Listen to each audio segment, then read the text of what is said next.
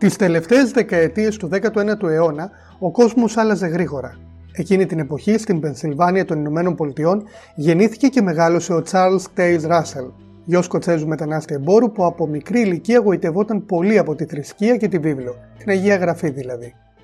Ο Ράσελ ήταν πολύ ανήσυχος θρησκευτικά και αν και γεννήθηκε και ανατράφηκε σε προτεσταντικό πρεσβυτεριανό περιβάλλον, δεν ήταν ικανοποιημένος από τις απαντήσεις που έπαιρνε στις θρησκευτικές απορίες του. Έτσι πέρασε και από την Εκκλησία των Αντβεντιστών. Δεν έπαψε ποτέ όμως να έχει απορίες και αμφιβολίες και να αμφισβητεί τις θρησκευτικές διδασκαλίες που του παρουσίαζαν ή αυτές που ήταν ευρέως γνωστές στην Αμερική της εποχής του, όπως αυτή της Ρωμαιοκαθολικής Εκκλησίας ή των Προτεσταντικών Εκκλησιών. Αν και ο ίδιος ήταν πολύ χαρισματικός και ταλαντούχος σαν ιεραπόστολος και ομιλητή, δεν διεκδίκησε ποτέ κάποια θεϊκή αποκάλυψη ή ανάθεση ενός μεσιανικού ρόλου. Παρόλα αυτά, δεχόταν το ρόλο του μέσου με το οποίο εκφράζεται ο λόγος του Θεού και μετά τον θάνατό του οι μάρτυρες του Ιεχωβά τον τοποθετούν ψηλά στην ιεραρχία της θεοκρατικής βασιλείας.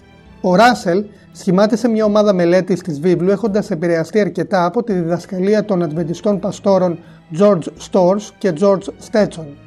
Από αυτήν την μικρή ομάδα σπουδαστών της γραφής προέρχονται οι σημερινοί μάρτυρες του Ιεχωβά καθώς και άλλες τρεις θρησκευτικές οργανώσεις μετά τα τρία σχίσματα του 1909, του 1916-1919 και του 1928-1931. Το 1881 ο Ράσελ ίδρυσε την εταιρεία Σκοπιά, η οποία μέχρι σήμερα διοικεί την Εκκλησία των Μαρτύρων του Ιεχωβά. Ο Charles Taze Russell ήταν πολύ δραστήριος και ως συγγραφέας αφού τα έργα του συνεχίζουν και είναι πολύ σημαντικά για τη θρησκευτική διδασκαλία των μαρτύρων του Ιεχωβά. Η θεολογία του Ράσελ είχε συγκεκριμένα σημεία στα οποία συγκρουόταν με βασικά δόγματα της ευρύτερης χριστιανικής θεολογίας. Όπως και άλλα προτεσταντικά ρεύματα της εποχής, ο Ράσελ διαπίστωνε ότι από την πρώτη κιόλας εποχή του χριστιανισμού, από την πρώτη γενιά των διαδόχων των Αποστόλων, η Εκκλησία είχε απομακρυνθεί από τις βασικές αρχές του Ευαγγελίου και τη διδασκαλία του Χριστού. Αυτό που ονομάζεται η Μεγάλη Αποστασία. Οι μεγάλες χριστιανικές εκκλησίες δηλαδή δεν εκφράζουν την αλήθεια της Αγίας Γραφής, αλλά δικές τους αυθαίρετες διδασκαλίες που δεν έχουν σχέση με το λόγο του Θεού και είναι ανθρώπινες θεωρίες. Η κόλαση δεν υπάρχει, αλλά είναι και αυτή μια ανθρώπινη επινόηση. Η Αγία Τριάδα, αυτό που ξέρουμε ως Πατήρ, και Άγιο Πνεύμα, δεν υπάρχει. Ο Θεός δεν έχει τρία πρόσωπα, αλλά ένα.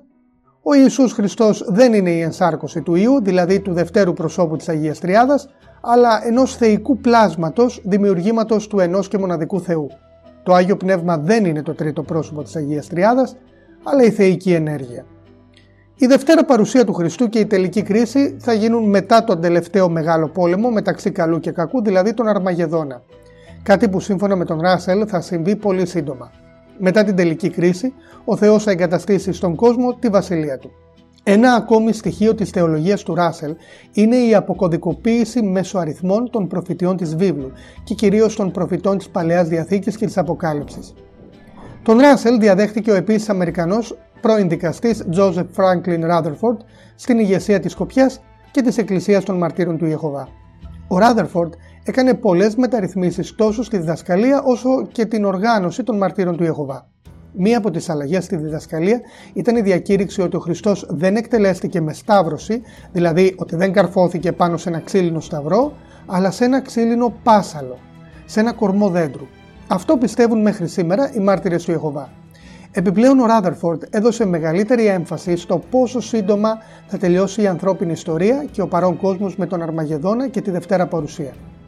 Ο Αρμαγεδόν για τον Ράδερφορντ ήταν ένας μεγάλος παγκόσμιος πόλεμος κυριολεκτικά και όχι απλώς μια ραγδαία δραματική παρακμή και πτώση του κόσμου όπως συναντούμε στη θεολογία του Ράσελ. Οι θεολογικές μεταρρυθμίσεις του Ράδερφορντ έφεραν τον μη εορτασμό των γενεθλίων, των ονομαστικών εορτών, των Χριστουγέννων επειδή συνδέονται ως έθιμα και τρόπος εορτασμού με τις αρχαίες παγανιστικές θρησκείες, αλλά και τον χαιρετισμό της σημαίας και την ανάκρουση του εθνικού ύμνου, μιας και οι μάρτυρες του Ιεχωβά δεν πιστεύουν στους εθνικούς, ταξικούς και φιλετικούς διαχωρισμούς, πιστεύοντας σε μια εντελώς συμπεριληπτική ταυτότητα των πιστών. Η ίδια η ονομασία μάρτυρες του Ιεχωβά υιοθετήθηκε από τη Σκοπιά επί της ηγεσίας του Ράδερφορντ το 1931. Οι μάρτυρες του Ιεχωβά διώχθηκαν ανελαίητα από τους Ναζί. Ήδη από το 1935 το ναζιστικό καθεστώς στη Γερμανία ξεκίνησε το διωγμό τους εξαιτίας της μη αποδοχής της ναζιστικής ιδεολογίας και της άρνησης στράτευσης. Από τους 30.000 Γερμανούς μάρτυρες του Ιεχωβά, όσοι δεν διέφυγαν εκτός των περιοχών που ήλεγχαν οι Ναζί, φυλακίστηκαν, βασανίστηκαν και τουλάχιστον 3.000 οδηγήθηκαν στα στρατόπεδα συγκέντρωσης. Χίλια από αυτούς βρήκαν τραγικό θάνατο σε αυτά. Η ιεραρχία και η οργάνωση είναι κάτι πολύ σημαντικό για τους μάρτυρες του Ιεχωβά. Η εταιρεία Σκοπιά διοικείται από το κυβερνών σώμα που συνεδριάζει στα κεντρικά γραφεία της στη Νέα Υόρκη. Το κυβερνών σώμα είναι ένα οκταμελέ συμβούλιο ανδρών πιστών, οι οποίοι αποφασίζουν για όλα τα θέματα με βάση τη θεολογία, τη διδασκαλία και την ερμηνεία της Αγίας Γραφής από τους μάρτυρες του Ιεχωβά. Βοηθητικά στο οργανωτικό και διοικητικό έργο του κυβερνώντος σώματος λειτουργούν άλλες 6 επιτροπές. Σε ολόκληρο τον κόσμο υπάρχουν 87 τοπικά γραφεία τα οποία λογοδοτούν στο κυβερνών σώμα μέσω εκπροσώπων και τοποτηρητών. Σε κάθε τοπικό γραφείο υπάγονται και τοπικές επιτροπές που ασχολούνται με συγκεκριμένες αρμοδιότητες όπως η Ιεραποστολή και το φιλανθρωπικό έργο. Στο κάθε τοπικό γραφείο και τοπική εκκλησία υπάρχουν πρεσβύτεροι που ασχολούνται με τις ανάγκες των τοπικών εκκλησιών. Υπάρχουν όμως και περιοδεύοντες πρεσβύτεροι που ταξιδεύουν στις τοπικές εκκλησίες και τις ενισχύουν είτε ιεραποστολικά είτε οργανωτικά. Η κάθε τοπική εκκλησία έχει τον ναό της, κάτι αντίστοιχο με τους ενοριακούς ναούς των χριστιανικών εκκλησιών που γνωρίζουμε. Οι μάρτυρες του Ιεχωβά ονομάζουν αυτούς τους ναούς αίθουσες βασιλείας. Εκεί συγκεντρώνεται το τοπικό πίμνιο για λατρεία και διδασκαλία. Η κάθε τοπική εκκλησία έχει τους πρεσβύτερούς της, καθώς και μια σειρά άλλων θέσεων που φροντίζουν για τις πνευματικές και υλικές ανάγκες της τοπικής εκκλησίας, για την Ιεραποστολή και τη διδασκαλία των πιστών. Οι μάρτυρες του Ιεχωβά, από θρησκεολογική άποψη, είναι ένα μεταρρυθμιστικό νέο θρησκευτικό κίνημα. Όπως είπαμε νωρίτερα, επιθυμούν την επιστροφή του χριστιανισμού στην πρώτη εποχή του. Ως μοναδική πηγή της αλήθειας δέχονται την Αγία Γραφή, όπως την ερμηνεύει η οργάνωση, καθώς οποιοδήποτε θεολογικό και εκκλησιαστικό έργο μεταγενέστερο των βιβλίων της Αγίας Γραφής το θεωρούν λανθασμένο και αιρετικό. Δηλαδή τις αποφάσεις των εκκλησιαστικών συνόδων, οικουμενικών και τοπικών και γενικά την θεολογία των γνωστότερων εκκλησιών όπως η Ανατολική Ορθόδοξη, η Δυτική Καθολική και οι Προτεσταντικές. Η διδασκαλία τους και η θεολογία τους, το τι πιστεύουν δηλαδή, βασίζεται στην ερμηνεία της Αγίας Γραφής από την οργάνωση και τις σημαντικές μορφές της όπως ο Ράσελ και ο Ράδερφορντ. Ένα πολύ σημαντικό θέμα για τους μάρτυρες του Ιεχωβά είναι η επίκληση του ονόματος του Θεού και ποιο είναι αυτό. Είναι αλήθεια πως το πρωτότυπο κείμενο της Παλαιάς Διαθήκης που γράφτηκε για πρώτη φορά στα αρχαία εβραϊκά μεταξύ άλλων λέξεων που αναφέρονται στο Θεό υπάρχει και η τετραγράμματη λέξη στα ελληνικά θα μπορούσαμε να την αποδώσουμε ως ΓΧ ΒΧ. Να πούμε εδώ πως η γραφή της εβραϊκής γλώσσας όπως και της συγγενικής της σημιτικής αραβικής γράφεται από τα δεξιά προς τα αριστερά. Τα σύμφωνα είναι τα βασικά γράμματα και τα φωνήεντα τοποθετούνται γύρω από τα σύμφωνα. Η τοποθέτηση των φωνιέντων και η προφορά αυτής της λέξης δεν είναι κάτι στο οποίο έχουν καταλήξει με σιγουριά οι ειδικοί μέχρι σήμερα. Άλλοι υποστηρίζουν ότι η σωστή απόδοση είναι Γιαχβέ, άλλοι Γιάχουε και άλλοι Τζεχόβα ή Ιεχωβά. Την τελευταία άποψη έχουν αποδεχτεί οι μάρτυρες του Ιεχωβά. Η αναγνώριση και η επίκληση του Θείου Ονόματος Ιεχωβά είναι πολύ σημαντική για τους μάρτυρες του Ιεχωβά. Είναι κάτι το θεμελιώδες, γιατί όπως πιστεύουν οι περισσότερες προτεσταντικές ομολογίες, ο Θεός δεν είναι μια απρόσωπη ύπαρξη ή μια μαζική υπόθεση. Ο Θεός του προτεσταντισμού είναι ένα προσωπικό που έχει προσωπική σχέση με τον κάθε πιστό. Αυτό δεν αναιρεί την αξία της Εκκλησίας ως οργάνωση, αλλά ρίχνει περισσότερο βάρος στον ατομικό χαρακτήρα της θρησκείας. Στον Ανατολικό Χριστιανισμό υπάρχει η προσωπική σχέση με το Θεό, αλλά μόνο μέσω του συλλογικού ή κοινοτικού χαρακτήρα του σώματος της Εκκλησίας. Στην Ανατολή η θρησκεία δεν είναι μία ατομική, αλλά μία συλλογική υπόθεση. Για το τι πιστεύουν οι μάρτυρες του Ιεχωβά για την Αγία Τριάδα και τον Χριστό είπαμε νωρίτερα όταν αναφερθήκαμε στη θεολογία του Ράσελ. Για το διάβολο πιστεύουν περίπου ό,τι και οι περισσότερες χριστιανικές εκκλησίες με τη διαφορά ότι θέτουν ως ημερομηνία της αρχής της επίγειας εξουσίας του την 1η Οκτωβρίου του 1914. Οι μάρτυρες του Ιεχωβά δεν πιστεύουν στην ύπαρξη της ψυχής. Γι' αυτό και σε αντίθεση με τις περισσότερες χριστιανικές εκκλησίες και ομάδες δεν πιστεύουν ότι μετά τον σωματικό θάνατο η ψυχή μπαίνει σε μια προσωρινή κατάσταση αναμονής της Ανάστασης του σώματος, αλλά σε μια κατάσταση μη ύπαρξης. Μετά τον τελικό πόλεμο, τον Αρμαγεδόνα, όσοι έζεσαν πριν από αυτόν και πέθαναν, θα αναστηθούν για να κρυθούν. Θα αναστηθούν όμως με ένα νέο σώμα που θα πλάσει ξανά ο Θεός. δεν θα αναστηθεί το παλαιό σώμα, ούτε η θνητή ψυχή του, που στην ουσία είναι η δύναμη της ζωής και όχι ένα πνευματικό σώμα όπως πιστεύουν οι περισσότεροι χριστιανοί. Όσοι καταδικαστούν στην τελική κρίση δεν θα πάνε στην κόλαση. Κόλαση δεν υπάρχει γιατί οι νεκροί δεν μπορούν να νιώσουν τίποτα. Όσοι καταδικαστούν, μαζί τους και οι δαίμονες δεν θα βασανίζονται αιωνίως αλλά θα εκμυδενιστούν στην ανυπαρξία. Όσον αφορά στη σωτηρία, οι μάρτυρες του Ιεχωβά πιστεύουν ότι αυτή γίνεται μόνο μέσω του Ιησού Χριστού. Ο Χριστός με το θάνατό του πλήρωσε το λίτρο της σωτηρίας των ανθρώπων. Η πίστη στο Χριστό είναι αυτή που σώζει. Ο πιστός λοιπόν πρέπει να πιστεύει και να πράττει το θεάρεστο έργο. Μόνο οι πιστοί θα σωθούν. Μόνο οι μάρτυρες του Ιεχωβά δηλαδή. Σε αυτό το σημείο εμφανίζεται ο διάσημος αριθμός 144.000.